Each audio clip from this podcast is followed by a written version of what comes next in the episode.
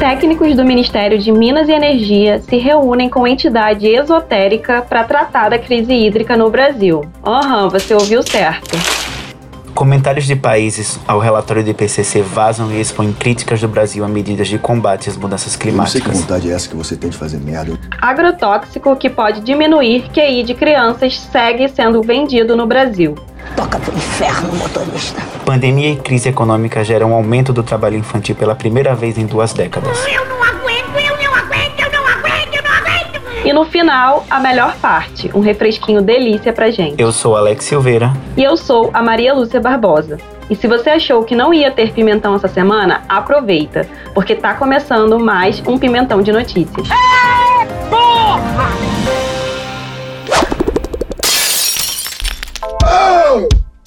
Isso aí? É o pimentão de notícias.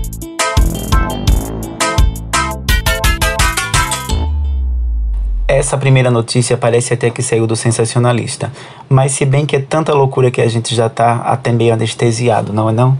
Nem fala, Alex. Dá para acreditar que integrantes do Ministério de Minas e Energia conversaram com a entidade que diz controlar chuvas para tratar do problema de falta d'água no Brasil? Gente, que história é essa? Eu não entendi. A Fundação Cacique Cobra Coral diz ser presidida por uma médium que incorpora o espírito do mentor Cacique Cobra Coral, que também já teria sido de Galileu Galilei e Abraham Lincoln. É, roteiristas famosos perdem para a realidade brasileira. Segundo a fundação, eles têm acesso a informações climáticas e com isso podem alterar o tempo. Prometem um planejamento meteorológico para auxiliar na organização de eventos e férias, por exemplo. Talvez você já tenha ouvido falar da fundação, já que ela foi acionada por órgãos do governo antes. Inclusive, as prefeituras de São Paulo, do Rio de Janeiro e cidades do Paraná, Santa Catarina e Rio Grande do Sul possuem ou já possuíram contratos com elas. É para rir ou para chorar? Aqui dá vontade de chorar, hein, Alex? E sabe o que é pior em todo esse rolê? Seguimos sem uma estratégia clara por parte do governo para combater a crise energética no Brasil. E não esqueçamos da conta de luz, hein, Malu? Cada vez mais alta. Isso é um castigo, meu Deus, é um castigo! Verdade, bem lembrado. E em mais uma bola fora, o governo fez críticas ao relatório do IPCC e segue na retaguarda no combate às mudanças climáticas. Me surpreenderia se fosse o contrário. O relatório publicado em agosto deste ano apresenta resultados alarmantes para o Brasil, no que se refere ao aumento da temperatura e redução das chuvas ao longo do tempo. Pelo visto, esse aumento já começou, né? O relatório faz algumas recomendações para a mitigação das mudanças climáticas, como, por exemplo, a redução do consumo mundial de carne. De acordo com o texto, a produção de carne é um dos principais fatores por trás do desmatamento na Amazônia e no Cerrado, o que a dieta à base de vegetais pode reduzir em até 50% a emissão de gases causadores do efeito estufa. Mas adivinha quem foi contra essa parada? O segundo maior produtor de carne do mundo, o Brasil, né? Tá passada? O governo argumentou tanto dietas vegetarianas quanto dietas com carnes podem gerar altas emissões dependendo da sua produção e que os benefícios da proteína animal na alimentação devem ser considerados. Outros pontos de divergência foram a produção de biocombustíveis e o desmatamento da Amazônia. O Brasil defende a expansão da bioenergia, enquanto que o IPCC alerta um aumento no uso de biocombustíveis, coloca uma pressão maior sobre as florestas, gerando ainda mais desmatamento. Todo dia, o mesmo dia, a vida é tão tacanha. Nada novo sob o sol. E falando em desmatamento, o Bolsonaro segue negando os retrocessos que vem causando a política ambiental do país. O relatório cita a redução de poder das agências ambientais brasileiras, como foi o caso do IBAMA. Mas o Bolsonaro insiste em dizer o contrário, enquanto tenta a todo momento flexibilizar a política ambiental com recorde de desmatamento na Amazônia em seu governo. E bora que tem mais hipocrisia a caminho. Para defender a pecuária, o governo parece estar preocupado com os nutrientes da nossa alimentação.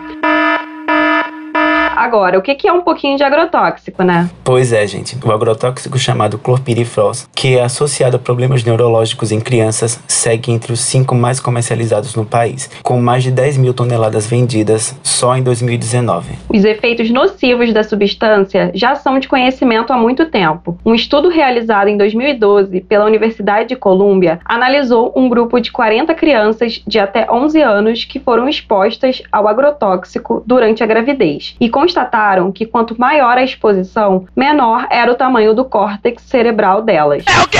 É, eu também não sabia o que era córtex cerebral, mas eu pesquisei para vocês. É basicamente uma das regiões mais importantes do cérebro, responsáveis por funções como a fala, movimentos, visão, sensibilidade, memória e emoções. O estudo identificou ainda que quando essas crianças chegaram aos 3 anos de idade, passaram a apresentar deficiências motoras e cognitivas, e posteriormente, aos 7 anos, foi constatado redução em seus QI. E nesse caso aqui não é o famoso quem indica, não. Mesmo assim, o agrotóxico vem sendo usado em diversas plantações, como feijão, trigo, milho, batata e outros alimentos que formam a base da alimentação do brasileiro. E acredite, foi até encontrado na água que a gente bebe. Como se fosse pouco, a substância demora décadas para ser degradada no meio ambiente. Mas apesar de tudo isso, a Anvisa afirma que as evidências técnicas não são suficientes para gerar uma reavaliação da venda do produto. E enquanto isso, Estados Unidos e União Europeia já proibiram seu uso.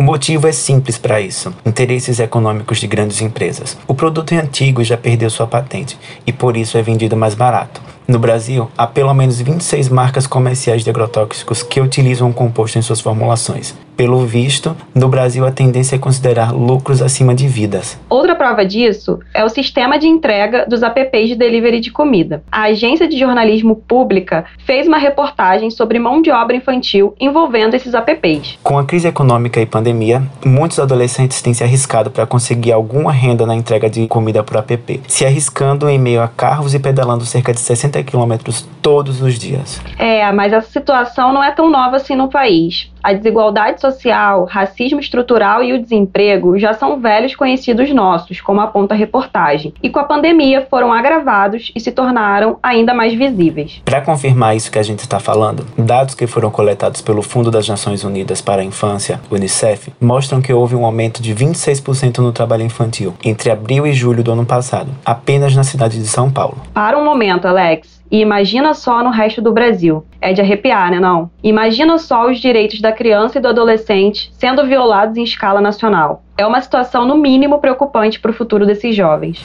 É isso mesmo, muito preocupante. Ainda mais quando a reportagem traz histórias de adolescentes que passaram a fazer delivery de comida sem o consentimento dos pais para ajudar em casa, de jovens que se acidentaram durante entregas, sem contar o cansaço físico após pedalar tanto. O Ministério Público do Trabalho em São Paulo encaminhou para os representantes de aplicativos de empresas de delivery uma recomendação pedindo para essas empresas não contratarem pessoas com idade inferior a 18 anos algo que atrapalha as ações de combate ao trabalho infantil em andamento. Algumas empresas notificadas pelo Ministério Público foram contatadas pela reportagem e somente uma se pronunciou, alegando que seus entregadores precisam ter idade acima de 18 anos, CNH válida e outros documentos para comprovar a idade além do reconhecimento facial. A empresa ainda diz que não compactua com o trabalho infantil e que tem buscado identificar os casos por meio de uma ouvidoria em seu app. Mas será que isso é suficiente? Será? É, fica essa dúvida, já que a mesma empresa não respondeu sobre o número de entregadores de bicicleta cadastrados em seu app e sobre as denúncias de trabalho infantil registradas nos canais da própria empresa. É, gente. Agora o Ministério Público tem atuado na fiscalização e no cumprimento dessa recomendação e acredita que toda a cadeia produtiva deve ser responsabilizada quando houver constatação de trabalho infantil. A gente sabe, ou pelo menos imagina, o quanto a situação tá difícil. O brasileiro não tem um minuto de paz, não é mesmo? A gente pensou em refrescar o seu dia. Lembram da Rebeca Andrade, que trouxe as medalhas de ouro e prata inéditas para o Brasil nas Olimpíadas de Tóquio? E que tem inspirado crianças no Brasil inteiro a se matricular em escolas e clubes de ginástica?